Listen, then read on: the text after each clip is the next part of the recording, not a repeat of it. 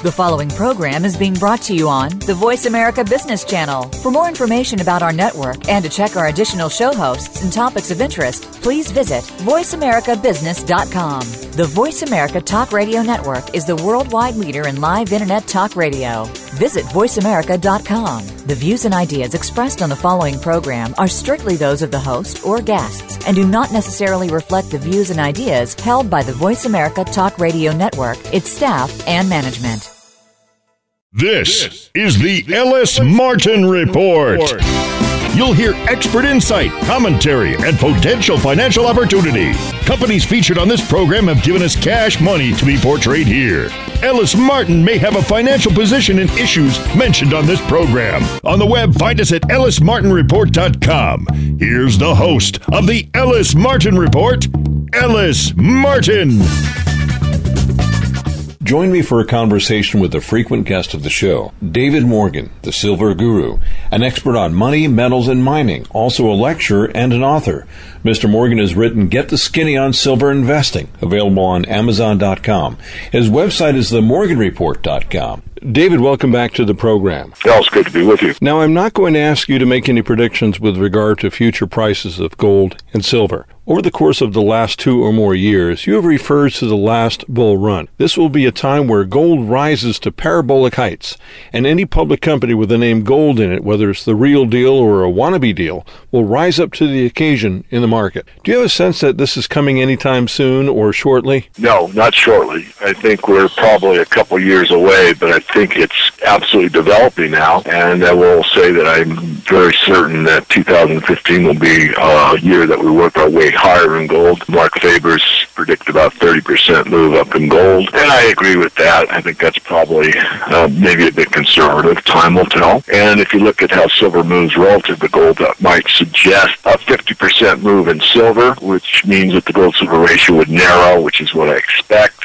So you could look at silver going from, say, 15 or 16 up to maybe uh, 24, 25, 26. I'm looking really for about the 26 level by the end of the year or somewhere in, in between. And that's, of course, without my famous caveat of a black swan event that would take these metals far higher very quickly. Well, that's a conservative estimate based on the numbers we were seeing in 2012 and 2013, isn't it? It is. I've been beat up for being wrong. You know, I said it would take probably two or three years for silver to work through that big move from 19 up to 48. took four. We're not absolutely certain the bottom is in. I'm 99% sure that it is came in early November of 2014. But there's what's called overhead resistance. There's a lot of stale bulls out there, even on the physical side. They're tired of the word silver. They wish, you know, they overinvested or invested the wrong time or whatever. So as the market moves out, they'll sell into it or get rid of their position or part of it or whatever. So that's called overhead resistance. It exists in any market, stocks, commodities. So there's a bit of work to be done, I would say. And I definitely want to stay more on the conservative side. I mean, not that I've ever been crazy wild or whatever,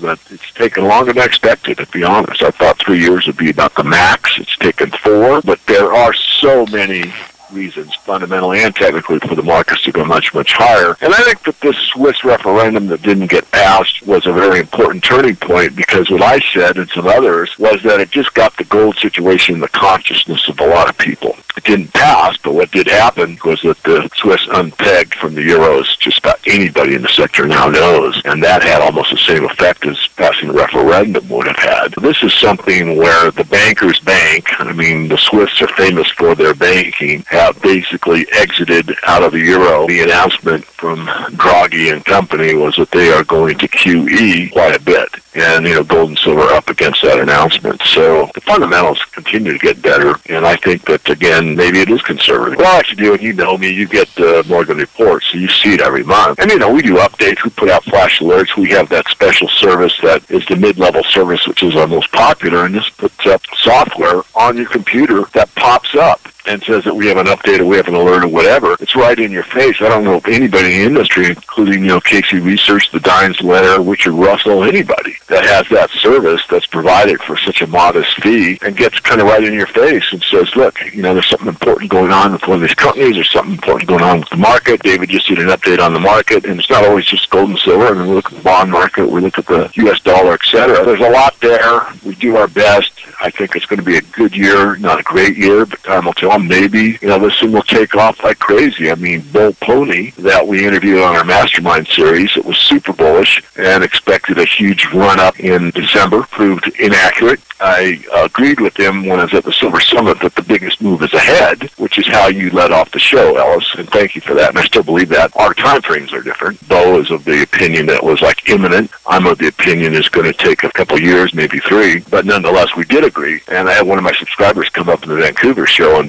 basically uh, pinned me down a little bit and said, well, you agreed with Bo. And I said, in some aspects, yes, in some aspects, not so much. And I went over that. It's always good to get the feedback from everybody because that's true communication. And what I realized was, even though I knew what I meant, he didn't understand what I said, which might sound kind of dumb, but that's exactly what took place. So yes, the biggest move is ahead of us this year. Probably not. 2016, yes, probably near the end. But between now and then, by the bottom, buy in here, buy into the cost of production. Same thing for gold. I mean, gold and silver for many mining companies are under the cost of production. So be a savvy investor and accumulate now. I heard a rumor at the Vancouver Resource Investment Conference that Goldcorp picked up Probe and then you confirmed it through one of the email alerts via the Morgan report that you referred to earlier.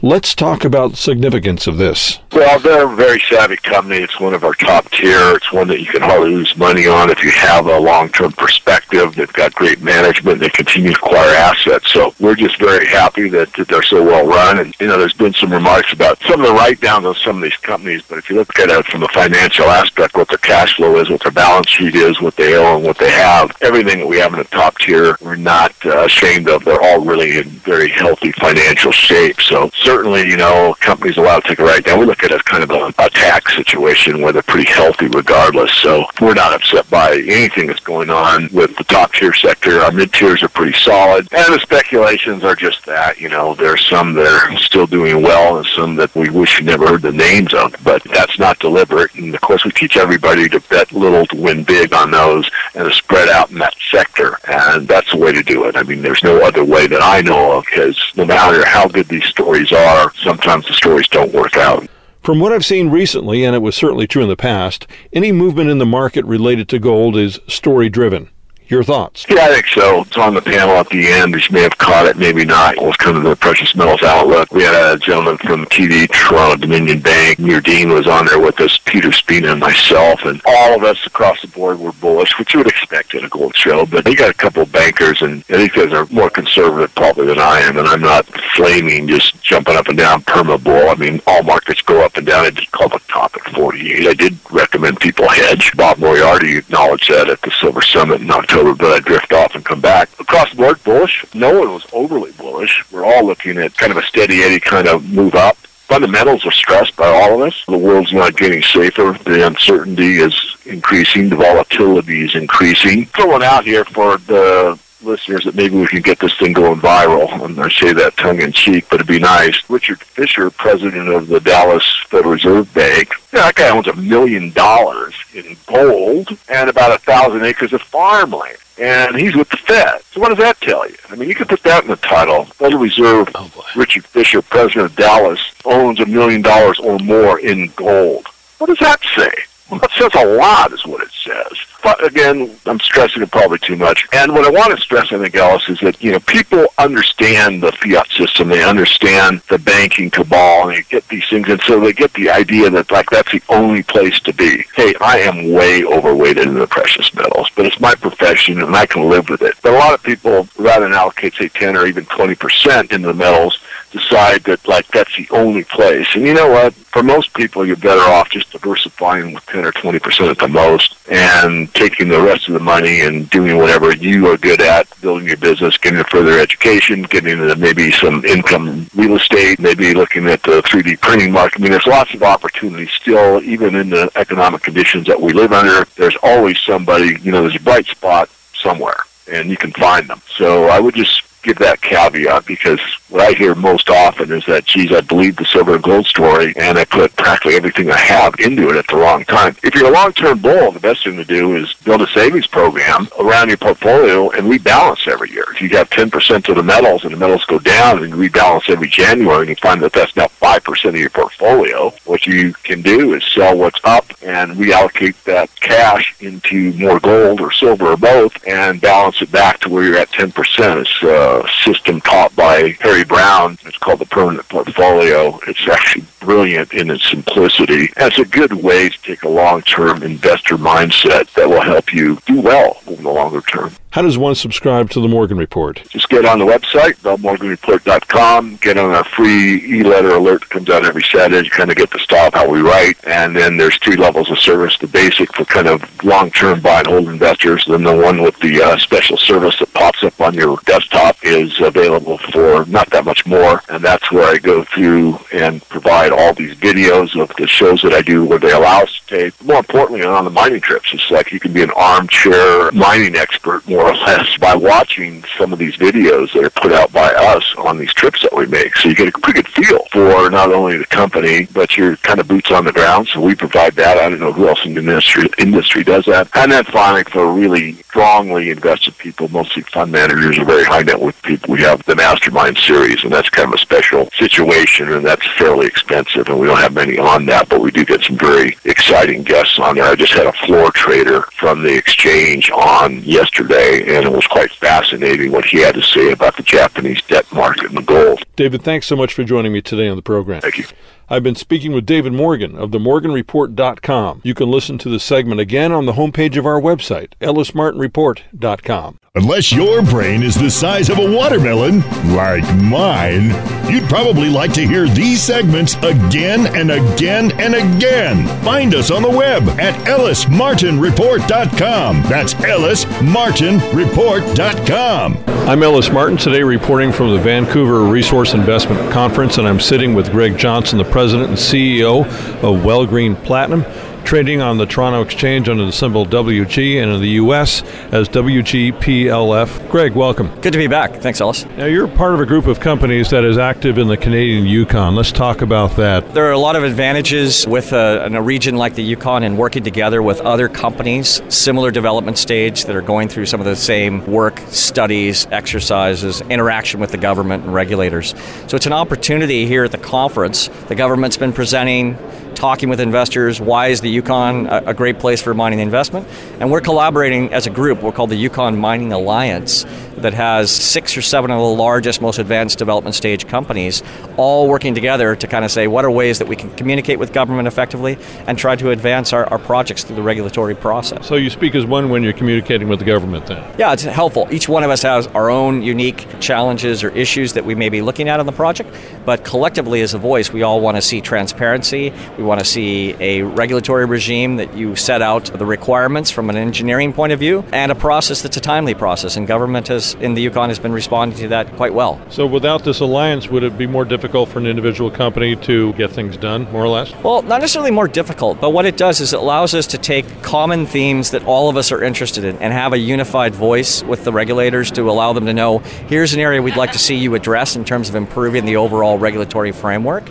And that's really, uh, I think, a value. Oftentimes, you'll see these projects are kind of standalone. They're out doing their exploration and everything, and there's not really a common voice in which people can communicate those needs. You know, it's really something that the Yukon government is open to the interest of these development stage companies. That mining is such an important part of their GDP that the premier of the Yukon, the equivalent of a U.S. governor, is here speaking with companies, speaking with investors, and it really makes us realize we're in a special jurisdiction from a mining point of view to be working in the Yukon. Do you think at some point in the future the jurisdiction will be equivalent to what we see in Quebec? I think that they recognize they're competing with other jurisdictions for exploration and investment, and I think based on the discussions we've had with them, they want to be the best mining jurisdiction in Canada. And as I mentioned already, Canada has been recently ranked as the number one mining jurisdiction by Behre Dolbear globally. So that would really put them at the top of the top. Let's talk about PGMs, platinum, palladium, nickel. It seems that they're closely tracking, as they've done before, the price of gold, and gold has broken out a little bit. You have a background in all metals, but especially gold. How does this interest you at this particular time? It's more or less a speculative mood. Yeah, no, it's been, as you know, a very difficult market the last three or four years. This is one of the longest corrective periods we've seen in the last 30 in the mining sector.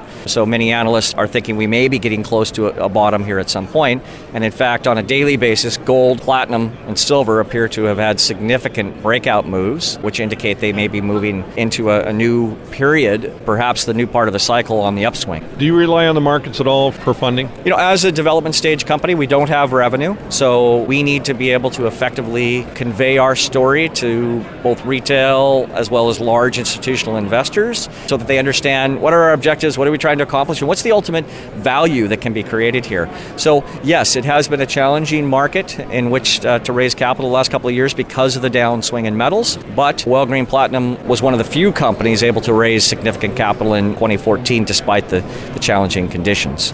That's what I find interesting about this particular conference. If you were to come here two or three years ago, and of course you were here, I was here, you're looking at maybe uh, a thousand companies, and 800 of them were destined to go away, and they did go away. So I would say that the surviving companies, some of them are perhaps in a similar position to yours, and maybe a potential investment opportunity for when the market, in fact, does turn around. Yeah, absolutely. I think the fact that this conference is two thirds the size of where it was in 2011 at the peak of the last market cycle is an indicator. These are the survivors, these are the higher quality names, and it's kind of an indicator that we're probably near a bottom here in the market in terms of that kind of contraction. I think we're cautiously optimistic that things are looking better. We were able to raise $20 million in 2014.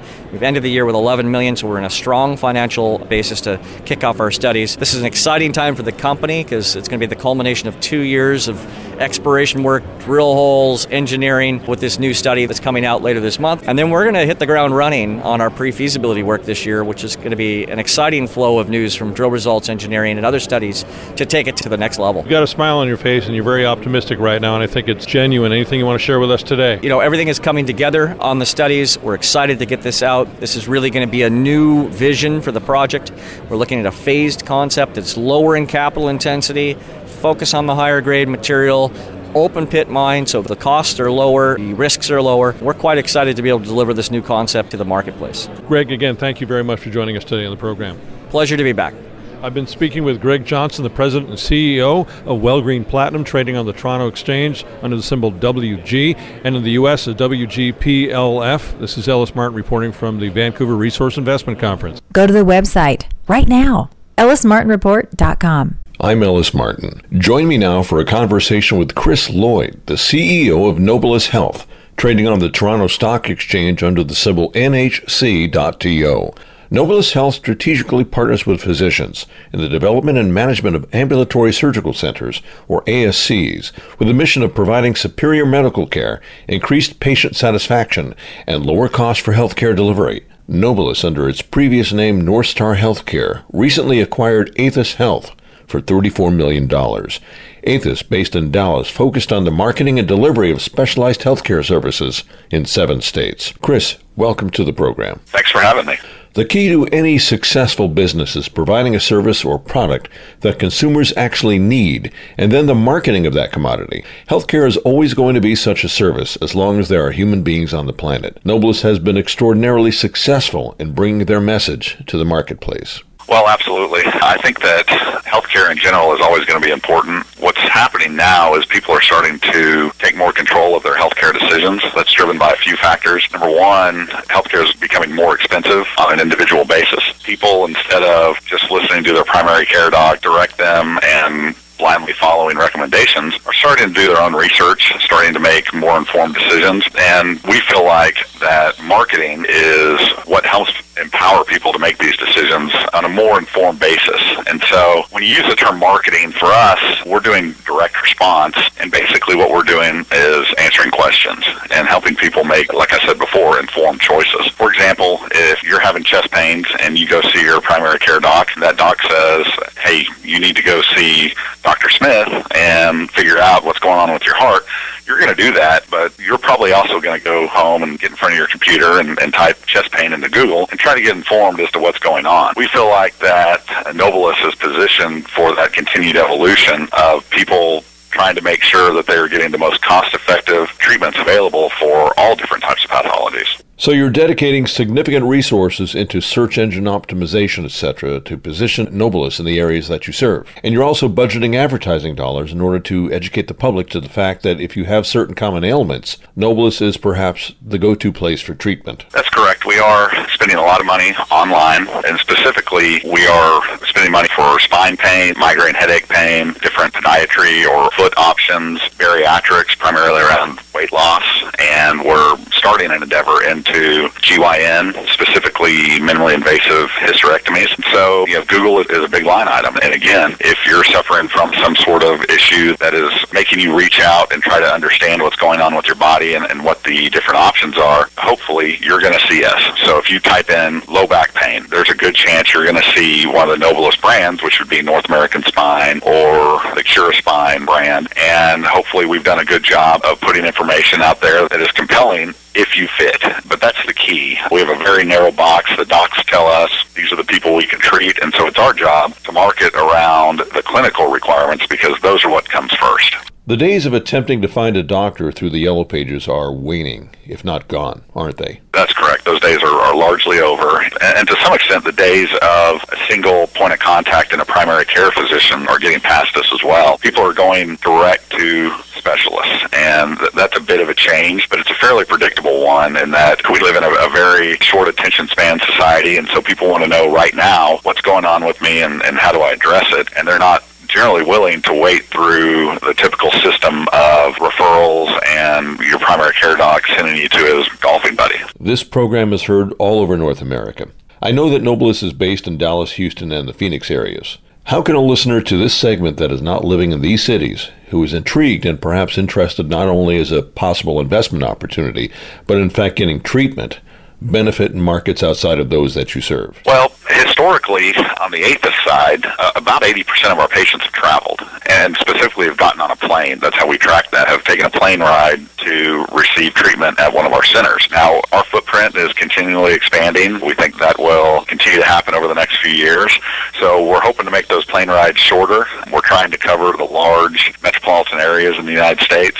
But for now, certainly the types of procedures that we're providing and that our partner physicians are providing are the types that you can travel for. So we don't endeavor to be in, we talked about cardiac earlier, but we're not doing anything in cardiac. Those treatments don't lend themselves well to patients that may need to travel. Same thing with cancer. We're talking more episodic care where you come in, you have a minimally invasive surgery with a short recovery, you get back on a plane, get home, and get on with your life. And so for now, I think it's important to know that, that the people that are reaching out to us, the solutions that we're putting out to the public lend themselves well to people traveling. But in the same breath, I'm telling you that we are expanding our footprint, and we currently, between the Nobilis owned and managed facilities and the facilities with which we have contracts, we're covering a good swath of the U.S. population. Let's talk about the tremendous revenue increase during last year. Is that due to the acquisition of Northstar and then Nobilis's ability to grow the business, serving the public? Well, it's both. I mean, Northstar was doing great before they purchased Athas. We didn't close on that purchase until the very beginning of, of December was when we officially announced it. North Star, when you look at their year over year without us, they were doing quite well. And I think similarly, Athas, we had a good growth trajectory, and, and that was continuing. I think combined, it becomes very interesting because you see that the two companies, the synergies between them are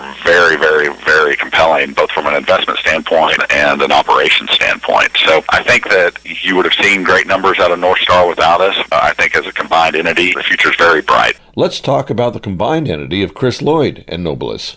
Let's track that history. Okay, well, I had known the North Star folks, Dr. Kramer and Harry Fleming, for quite a few years, actually. We had worked with North Star back in 2010. We parted ways, not because things went bad, it was because North Star was growing and the facility that we were working at didn't have the capacity to serve our patients. So we parted ways, but stayed in touch, and specifically we stayed in touch when North Star tried to poach a few Athas employees to further bolster their marketing efforts. Those employees decided to stay, but I just picked up the phone and called Harry Fleming, their president, and said, hey, we think we're going to get into the facility ownership game. It looks like you guys are trying to get better at marketing. Let's see if there's a deal here. And there was a deal there, and we closed it 30 days later. Looking ahead for 2015, 2016, what's your plan? 2015 is going to be exciting regardless. Just the combined entity is so compelling from a revenue and earnings standpoint. And I think in your interview with Harry a week or so ago, he talked about some of the mechanics of why the combination is so accretive. We will continue to look at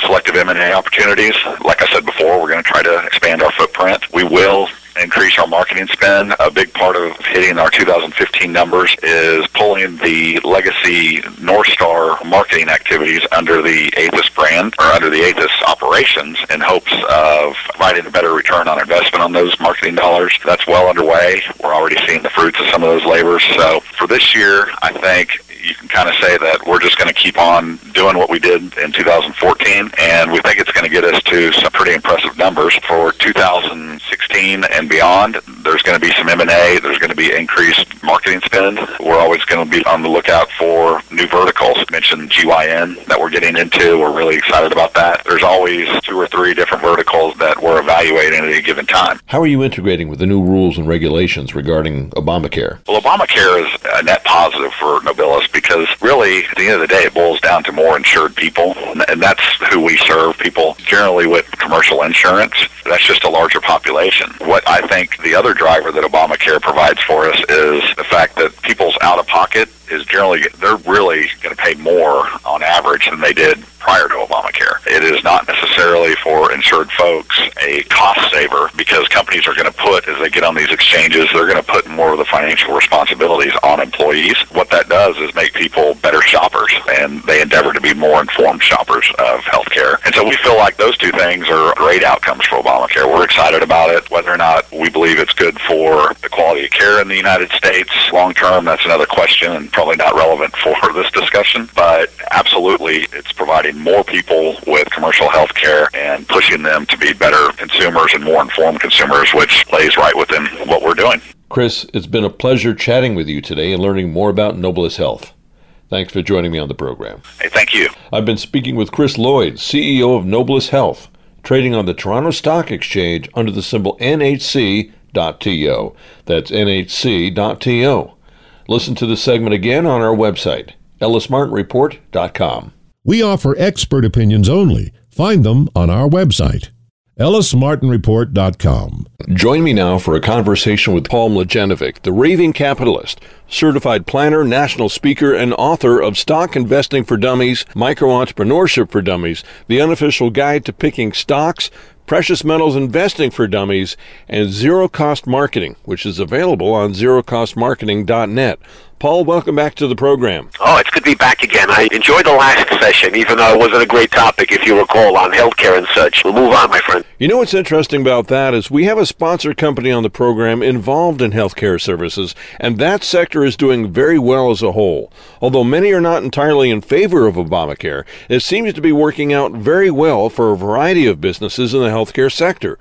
What are your thoughts? Well, here's the thing. I know for a lot of my clients and students, I, I generally tell them to uh, stay away from things such as uh, subsections of the healthcare industry. Like, for example, many sections of the healthcare industry work fine. People forget that it's a sector, but it's a mixed sector. There's some things that are cyclical about it, some things that are defensive about it. I tell my clients and students and readers to stay away from the healthcare financial section, like the healthcare insurers, because there's too much of a question mark there. And the thing is, because a lot of these things change the dynamics of the healthcare industry, me, those companies that help add value in terms of keeping costs down or whatever, a lot of those things are not going to change. In other words, people such as your sponsor and a lot of other companies out there, in some respects, the dynamics of the industry now are helping them versus hurting them. So we'll see about the entire sector in due course. But uh, as I've told people, more than ever, in spite of what you see with the stock market, as long as they stick to companies that have a solid offering, expanding client base, and expanding market share, and making it profitable, then they should be done, healthcare or otherwise. Exactly. And I was specifically referring to some healthcare providers in the business of providing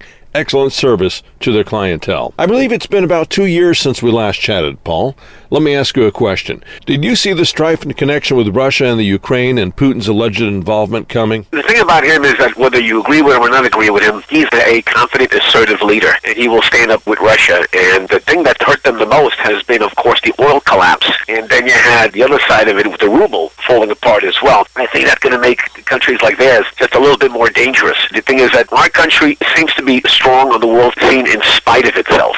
Because I mean we're fortunate we've had a very mature market system and it has a lot of things in place to keep it strong. But the thing is, is that among the things that you know are on the horizon is going to be a challenge for us is the fact that Russia and China do see themselves as in an adversarial position, both economically and otherwise.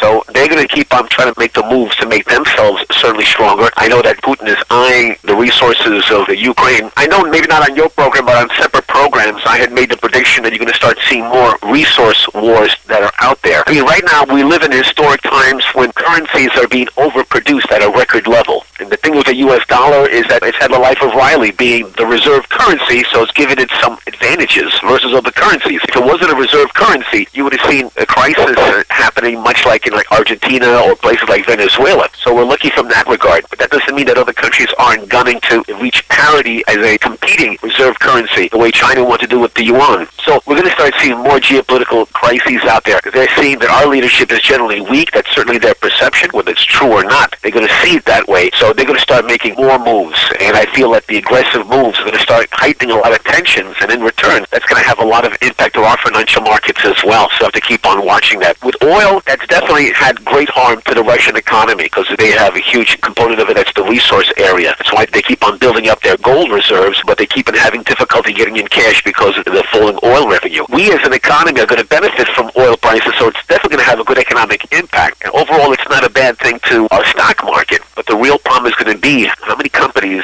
in this sector have been over leveraged and they won't be able to maintain or service their debt because of their falling revenue. So you might see like a mini crisis here that's going to end up whipsawing. So there's a lot of concerns for 2015. It's going to be a more volatile year than usual, Ellis. Staying with Russia for a few minutes, do you think the collapse in oil and then the contraction of the ruble is a direct result of actions in the Ukraine, or were those financial hits in play anyway? Look, even before these crises came along, and I think this is only going to fuel his desire to expand his power and greatly increase Russia's reach. You don't forget that you know he, he was a part of the KGB when it was the Soviet Union, so there's a lot of eyeing of these other venues. They want to start slowly rebuilding that particular empire. So I think more tensions are going to be happening, and the question is, to what extent will we be reporting it? The American media can be very fickle. I mean, you'll, you'll see more stories about things going on with footballs that are underinflated versus conflicts in corners of the globe that's going to end up biting us later on. In spite of all the predictions that experts and analysts were making a couple of years ago, the dollar seems to be undefeatable. Exactly, but I think this is the time that those in your audience that are the speculator types, I mean, it's probably not a bad time to start putting your toe in the water to be more bearish. Nobody has an indefinite bull market. And the thing is that as our enemies start to shift away and more and more countries and international trade starts to shift away and diversify away from the dollar, that's going to be the Achilles heel for it. Uh, at this point, for those people out there who have dollar-denominated assets, like, for example, you know, uh, one of the star performers of uh, 2014 was, of course, the ETF that was tied to the dollar. It's done very well. Some of my clients have that definitely. Now it's time to put on things like trailing stops because we don't know when the turnaround is going to start occurring. This year could very well be it. So we'll have to wait and see. I'll ask you this then, Paul. With all that going on, are gold and silver a safe haven or not? I think it's a safe haven in the ultimate sense because obviously gold and silver has never gone to zero and it's outlived thousands of currencies since ancient times. And the current crop of currencies out there are just as weak as before. They might be more sophisticated in its implementation and with the technical world, etc. But I would start accumulating gold and silver to be a hedge away from paper assets. I think what people have to realize is that, especially after 2008, and maybe even more so the next few years, is that probably one of the great risks that people are really ignoring is the idea of counterparty risk. I know sometimes you have uh, one of my favorites on your program, which is David Morgan. I know he's had a conversation or two touching on this topic, and the thing is, gold and silver are among the very few investments on the investing and speculative landscape don't have a counterparty risk. You know, in other words, there's no debtor or promise on the other side of owning it. So physical gold and silver are not a bad thing to get into right now, and a lot of great quality stocks to uh, look into. And I think that the next leg, the next up leg of uh, gold and silver during 2015, during 15, 16, and 2017, I think looks more than realistic. I'm very bullish about their prospects, actually. Do you think that's going to happen this year? You know, it's very possible, and I think to a great extent, part of the reason why is that you start seeing a loosening of controls. You're seeing decentralization going on. You're seeing more commodities and metals markets opening up in places like Shanghai and Dubai and these other venues. So I think things like that start to loosen the ability to control a particular marketplace. And so I think that I will not be surprised if we see a crisis, you know, in NYMEX COMEX in the next few years. And I wouldn't be surprised, you know, if you start seeing more and more discovery where the red flags go up and people all of a sudden start to see the actual shortages and supply and demand could easily pick up gold and silver to even higher than what I'm presuming these things, unfortunately, uh, uh, a lot of these decisions happen behind closed doors, so you don't know when the dam is going to break. So, me, it's not a question of if these things are going to happen. The question is when. Could it happen this year? Hey, after what's happened in the last three years, I think this is as good a year as any. But the speculators out there, I mean, right now there are options on gold and silver that have like a two-year time frame. So those are not bad speculations. And there's still some quality mid-tier and top-tier gold and silver stocks if they want to be patient about it. But some kind of position, I think, is going to be handsomely rewarded to those people who start seeing these as buying opportunities. During the last bull run with the highs that were realized, still less than 1% of investment dollars went into gold. Therefore, most of the general investing investing public has not necessarily been burned by it. When a larger percentage of investors get into gold, it could go parabolic. Is that not correct? I think so. You have more investors than back at the last bull market, and they become more and more aware, and let's face it, rising prices, they make their own news, and then people start to gravitate like moths to a flame. I think when the public starts uh, piling in, you could probably guess it as well as I do, that those are times when you start planning your exits, but we're still a long way away from that. I'm on board with some observers who have been looking at it, and some industry insiders who see the potential for, like, say, gold being in five digits. That may sound like out there, but if somebody told you that that the Swiss franc was going to be skyrocketing by 30 or 40 percent in a single day, they would have thought you were crazy. And that kind of mechanism in place, that kind of dynamic, when you have like a volcanic eruption after being suppressed or managed after a while, well, I think will definitely happen with gold and silver. So I think I heard one analyst say that he sees uh, that silver has the outside chance of uh, being in the 500 area. Well, we've seen so many unusual, crazy things the last five, ten years. I wouldn't entirely count that out, that kind of scenario. Point is to be bullish and be in those things that can survive some of this volatility, and paper assets are going to start having some major cracks in it, whether they're currencies or the financial assets, certainly bonds, and will show their cracks as well. You were seeing it in Europe, having it be a, a contagion, a ripple effect. I think that's uh, more than a possibility. So yeah, so definitely, I'd be diversified into metals going forward. And now, when the world, see, this is when you look at stuff. When the rest of the world is poo-pooing it or ignoring it, that's when you're looking at it. That's what the contrarian does. So I would definitely seek some type of position there. Let's segue back to oil. For a variety of reasons, some of which we've discussed, there has been a huge reduction in the price of oil. Do you think ultimately this will have a positive effect upon the U.S. economy? I think you stated earlier that it would. In general, yes, I consider it a big plus. I mean, how many consumers and businesses want to be able to get by just to meet their budgets? And I know if, if people are paying half as much for gas or less in utility bills, and how many uh, trucking firms, et cetera, could use a break for their transportation costs, this is like a tax cut, and that's definitely a, a big plus for the U.S. economy. The negatives, well, it's, it's really quite interesting. This is where I start to tell people, people saying, are there buying opportunities in this sector? I mean, because oil will stabilize. We don't have an unlimited supply uh, in spite of what's happening with shale oil. And I think that people who are looking to uh, get back in and see buying opportunities, I would probably wait a quarter or two until you start seeing the financials of a lot of firms. Those firms which are not overextended with liability on their balance sheets are still making a profit at these levels and paying a good dividend. I think those are buying opportunities. Whereas other companies, you're going to have the situation happening during this quarter and the second quarter of 2015 where that famous phrase by Warren Buffett comes into play that when the tide rolls out, you'll see who's naked or not. So when the data comes in, we'll find out which firms out there are going to be struggling and potentially, uh, you know, facing bankruptcy if they're not careful or get debt restructuring. You'll see both shorting opportunities and buying opportunities simultaneously in the same sector during the first half of 2015. And again, some great pluses for the economy, and we'll probably see some crises internationally. How many countries out there, like a Russia and like a Saudi Arabia, made their wealth through this? So I think part of the negative impact of these lower oil prices is that some of these countries are going to get maybe desperate and aggressive. Meanwhile, some of the movements in the Middle East has been funded by high oil. There's going to be a pinch there as well. And how are they going to react? So there's a, an incredible mix of both good and bad that we we have to watch out for during the first half of this year to find out where are the opportunities and where are the risks. Looking ahead to the balance of 2015 after discussing all that we have, let's take a look at some possible investment avenues. What are a few smart things that we can do with our money? First of all, with the stock market where it is right now, they're going to hear a lot of talk among the pundits out there about where they think that stocks are going to go. I can find some excellent commentators who think that the Dow is going to power its way even higher. I heard one fellow say 31,000, and I hear others saying that's going to be heading below 10,000.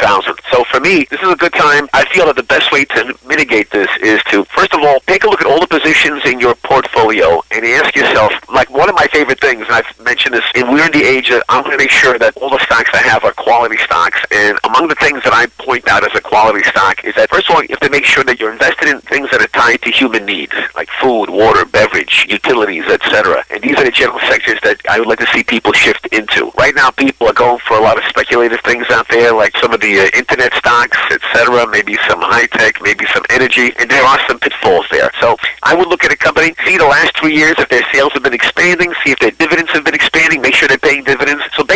Defensive stocks that are paying a dividend. They are listed on the New York Stock Exchange because there's too many companies out there. Because the New York Stock Exchange, there they have minimal reporting requirements and minimal levels of financial strength. So they can start off there so that filters out a lot of companies out there that don't have that financial strength. Three years of profits, three years of growing sales, three years of rising dividends, and there's some great ones out there. One of my favorite ETFs out there, and again, I only say this that you should be speaking with your financial advisors about this.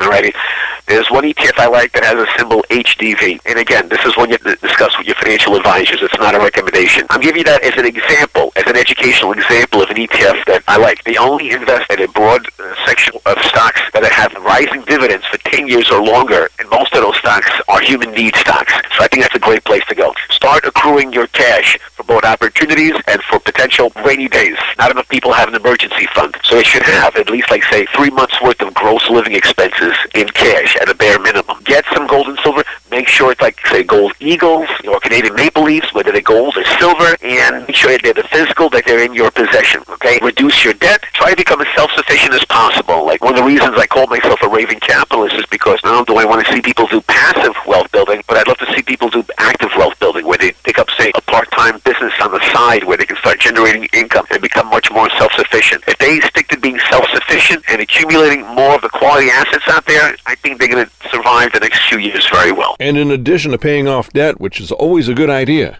restrict the amount of things you buy on credit, correct? Absolutely. And I think maybe now is a good time for all those who have a good credit rating. Why not get yourself secured with a line of credit that you can access? And again, you, you won't have to pay for it until you use it, but it's always good to be qualified for that now before some of the problems with the general credit market start to unfold. By the way, if they're going to be doing education, they have to be ultra for here as well because there's a real bubble out there. It's the college bubble. A trillion dollars in college debt. Any of those people who have kids going into high school, there's lots of alternative education, which is a lot cheaper because there's going to be a lot of pitfalls with the people who can't pay off their college debt. So there's going to be some real problems and activities the next few years. But the more self-sufficient, you know, those within the sound of a voice are, the better off they're going to be. Paul, how do our listeners find you to ask you questions and follow what you're doing? Well, there you are most welcome to visit my main site, ravingcapitalist.com, and there's contact information there as well. Anybody who uh, emails me and they said, I'm a listener of Ellis Martin, I will give them attention immediately. Anyway, but uh, I'd be most pleased if that happened. Yeah, definitely at ravingcapitalist.com. Paul, thanks so much for joining me today on the program. It's been a real pleasure. Oh, thank you for having me. I hope you make it a sensational year, my friend. You and all your listeners.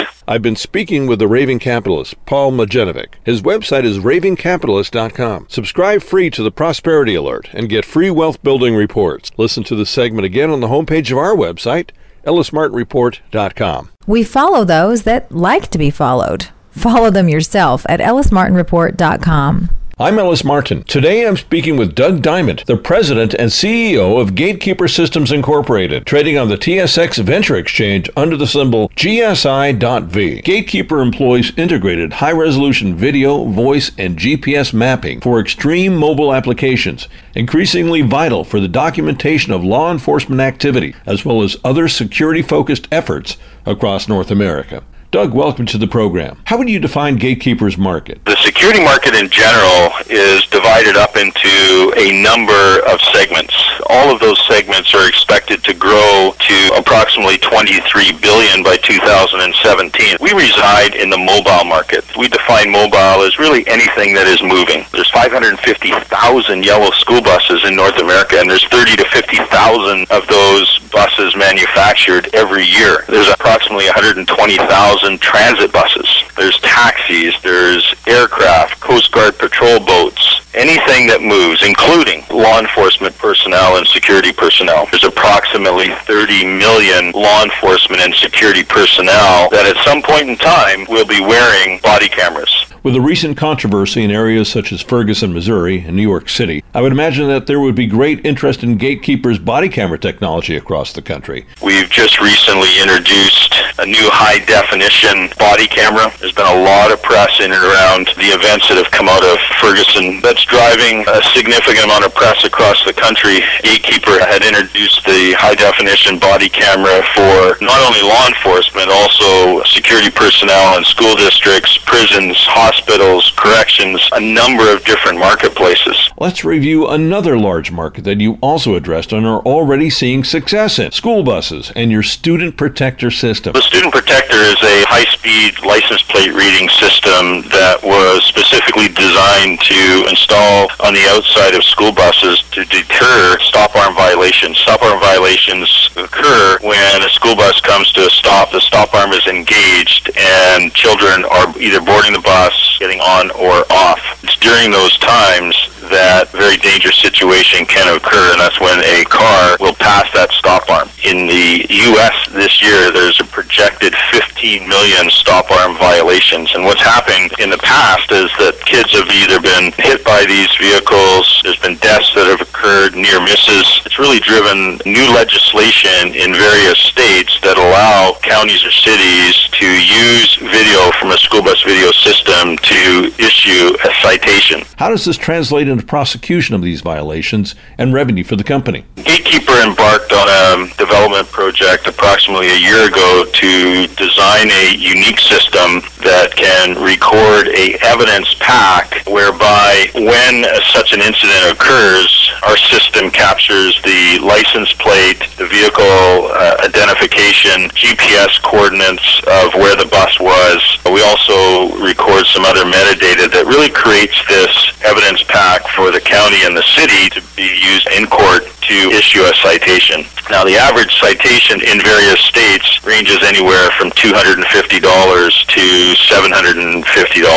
So literally, in a short period of time, there's been this new market category that is created that has the potential to grow into a billion dollar market category. And you already have a good footing in the market. We've been in the market for quite some time. We have approximately 3,500 customers in what's considered at the kindergarten to grade 12 market. Our technology can be used to increase safety in and around the school buses by deterring these incidents from happening. Depending on what business model our customers choose, one of which the systems are paid for by the revenue that's collected from these citations, the equipment can be free of charge to the school district. Gatekeeper will provide the equipment, install it on the school buses, manage the entire program, and we can share in the revenue with the school district, the county, or the city, and of course ourselves. With Gatekeeper stock at near 19 cents, there's potentially a great deal of upside for the possible investor. The last company I was involved in was about the same size as this one. It was eventually bought out by Honeywell for almost $11 a share. We believe that we are a great potential investment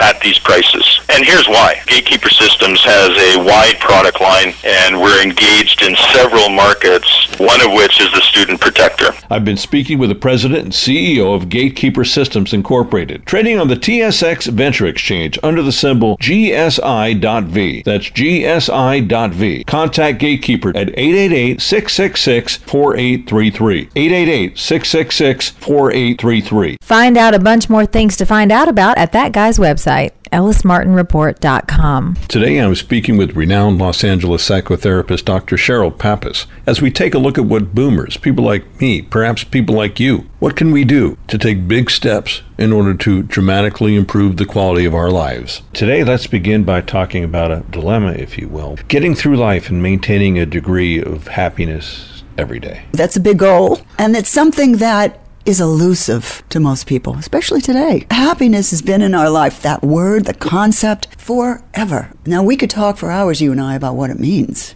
And it means something different for everyone. But we're here, I guess, to talk about taking bigger steps, to dreaming bigger dreams, to moving in big ways in life, if a person wants to. Why is everyone afraid of getting out of their particular comfort zone and taking big steps? There's the logic that small steps, baby steps, one step at a time. I don't think that particular logic works for me. Well, it's the three R's rejection, rejection, rejection. That's the reason people don't step out and do anything. Little steps are, I guess, perceived to be less threatening and more doable. There's an old Jewish mother thing where the mother says, if you're going to marry someone, might as well be rich. This is not what I'm interested in looking for in people. But if you're going to do something, here's the real bottom line. If you're going to do something, go all the way. Make it the best you can possibly make it. Don't cut yourself off at the knees and say, I can do this little tiny step, but I'm afraid to do the bigger one. Go for the real gold because life can end in a flash. The truth is that we have no guarantee in terms of how long we enjoy this wondrous thing about being alive. If it ended today, some people say they'd be thrilled. They've had a great life. Most people say, What? I haven't even done anything. I haven't done what I wanted to do. I was afraid. And that's what we're here to talk about Fear of rejection. getting rid of the fear and doing it. Why does that fear exist? We've been taught to be afraid. So we're taught fear. We're not born with fear. I don't think children are born into a really original, organic state of fear. If your needs are not being met, how can you be happy in this world? That's a very important point, and I don't want to just run away from it. There are people who struggle to eat. It's happening all over. If we could zero in for a moment on people of our generation, boomers, Let's if we about could just start there, then we can talk about other generations because I see people in their 20s who I really feel for and I, I want to help in their 30s and their 40s. And then we get to people who are our generation who are struggling. Now, I know it sounds oxymoronic. How can they be struggling if they have achieved something? Well, they are struggling in a different way. There is a soul problem with people our age. Do you think it's because of how we grew up in our time period? I mean, we weren't always in alignment with what our parents thought and believed and necessarily wanted for us. Yes, but we were very lucky to have parents who knew what they stood for. They stood for hard work. They believed if you worked hard enough, you get the brass ring. You have to apply yourself, but you will make it. This is the prevailing attitude. I don't care what kind of money your parents had or didn't have, it was in the air during the boomer childhood years. All about figuring out what you want and making it happen. Making it happen by hard work, making it happen by applying yourself. So we live under those edicts. We live under those ideas. The world has now changed. The boomers are faced with a different world. It's really like having a schizoid life experience. There is one set of rules and then everything shifts. The game has been thrown off the table and suddenly it's a new life, it's a new world, it's a new game. There are many, many things to talk about when we look at how life has changed radically for people our age. Why are people our age so angry? Why are they so insular and perhaps so selfish? There are reasons why people are miserable who are our age and who have lived in a cocoon and don't do anything about furthering their lives. You and I are kind of the exceptions in that category. We've done things to further our lives, living outside of the norms. We're basically happy, and it's because we're, we're not stuck in whatever that groove is or was. We're not like many other boomers who've either retired or have been displaced in the workforce, unable to remake themselves. Yes, and it's really unprecedented. It's very, very new. I mean, it wasn't happening a generation ago. And publicly, everybody knows who they are. There are very wealthy people our age who feel as if it was a game of musical chairs. The music stopped, and now they have to gather all of their wealth and all of their things and protect their things. So that makes for very angry people. Everyone's fighting because what they have has to be preserved because they don't believe there's any more life. The music has stopped. And then there are people our age who have never been in that fortunate group of wealthy boomers who are very angry that they didn't get into real estate or they didn't make it in some way and they feel it's over because the music stopped. But it's not over, is it? Well, it's a different tune. The music has stopped. Let's tell the truth. The people who are fluid and are able to sit back and say, hey, I am more than my belongings. I am more than whatever I've amassed. The music has stopped and I'm going to leave that particular game now and I'm going to figure out who I am. How do I want to live? the rest of my life? What would make me happy to go back to your original word, happiness? Let me find out. Let me be radical enough to figure out who I am in terms of what I want to do with my life. I have X number of years left. I'm going to find out what works for me, what is good for me, not what other people will recognize or applaud. What will work for me. And then I'm going to take the biggest step I can. Actually, when you're at the age that many boomers are, near 60, you have no time to take small steps. If you have, say, one or two last runs left, so to speak, make your steps big ones. Yes. That's right. That's right. So, really, you have no time if you can be courageous enough to not be courageous. You have no time to say, I'm afraid. You have no time to say, people won't like me. It really comes down to what do I need to do before I'm gone? I don't know what anyone listening to this believes about what happens when we're dead. You use the word courageous. We're talking about courage here. Courage signifies that there's an element of fear involved in an action that you might take. If you're mustering up courage, you're overcoming a fear, more or less. We have to do away with fear and sidestep all of that and just proceed with a good idea. Well, you're right. Courage is the opposite of fear, but you know what courage is made of? It's a French word, and it is based on the oh, word heart, which means that if you're a person of great heart, then you will act that out, and that is courage. It's not really about the opposite of fear, but we in America think of it that way. We do. Take courage, be courageous, don't be fearful. Courage is acting out of the heart. Once you have identified what it is you left behind that you really want, it is your job in t- taking care of yourself to go back to it and do it, even if it's an hour a day or an hour a week. Weave it into your life. Cheryl, thank you so much for joining us on the program. What a great pleasure, again, to be with you, Ellis, as always. I've been speaking with Dr. Cheryl Pappas in the Los Angeles studios overlooking the Pacific Ocean near Santa Monica as we get up, get out, and get it on. Thanks for joining us. Join us next time for the Ellis Martin Report. Remember, this is actually one of those paid programs where companies and individuals pay us to let you hear all about themselves. Remember, invest at your own risk. Get more of these powerful programs free on the web at ellismartinreport.com.